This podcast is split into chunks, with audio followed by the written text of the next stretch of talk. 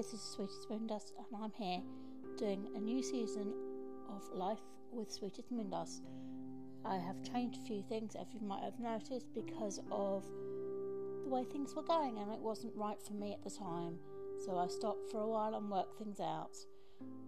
But I'm here, back again, with a new season of Life with Sweetest Moondust.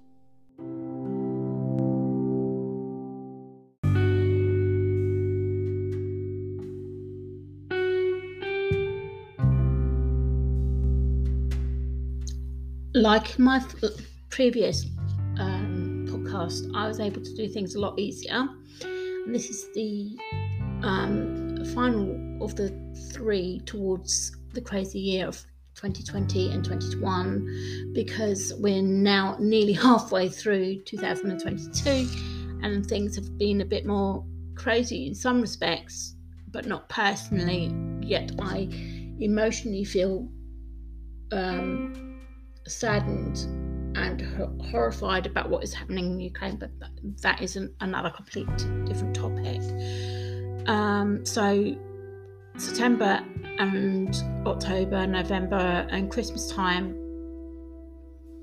last year were really um, okay times of the year because um,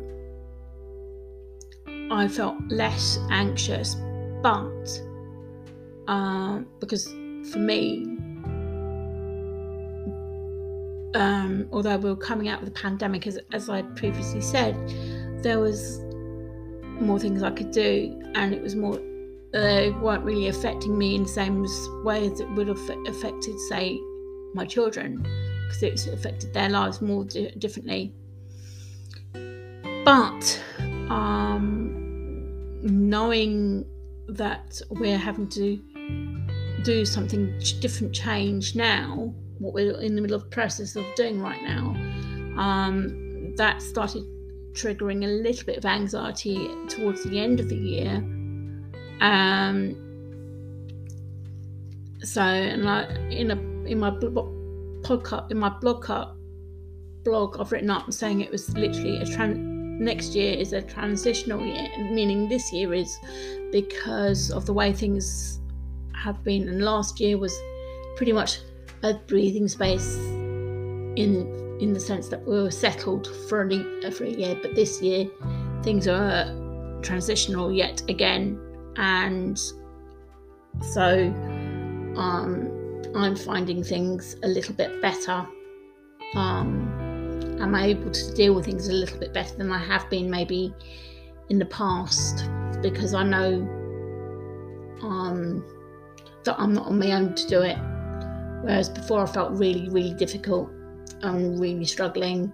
And it was, and it's not my other half's fault. It was just literally just my complete anxiety because of my disability of way things, and how do I cope with that?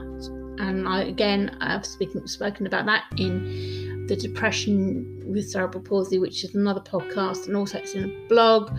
So um, it's those kind of things that you need to do, you know, think about when you're doing stuff. And I have mentioned those again.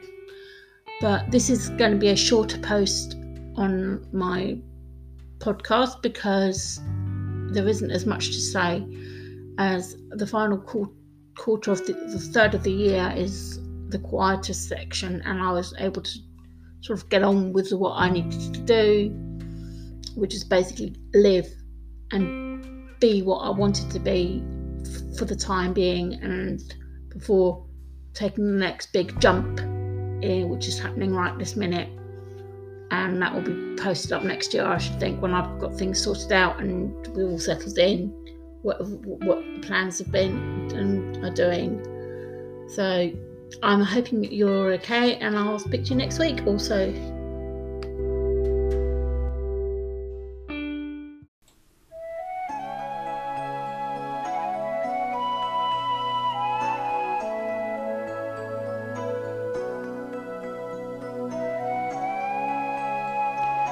Have you ever wondered what life is like from another point of view? Here I am. Here I am. I am no Paul Lamb. Yet people think I am. Yes, I have a disability, but it does not define who I am. I am who I am meant to be. Maybe not completely free, yet I am me. People will tease me. They can cheat me, but they can't be me. This is just one of the poems written by Lizzie Hare available online and physically through Amazon in books called Questions, More Questions, and The Monster Within. She also has a blog discussing the same issues and more called www.lifesweetestmoondust.com.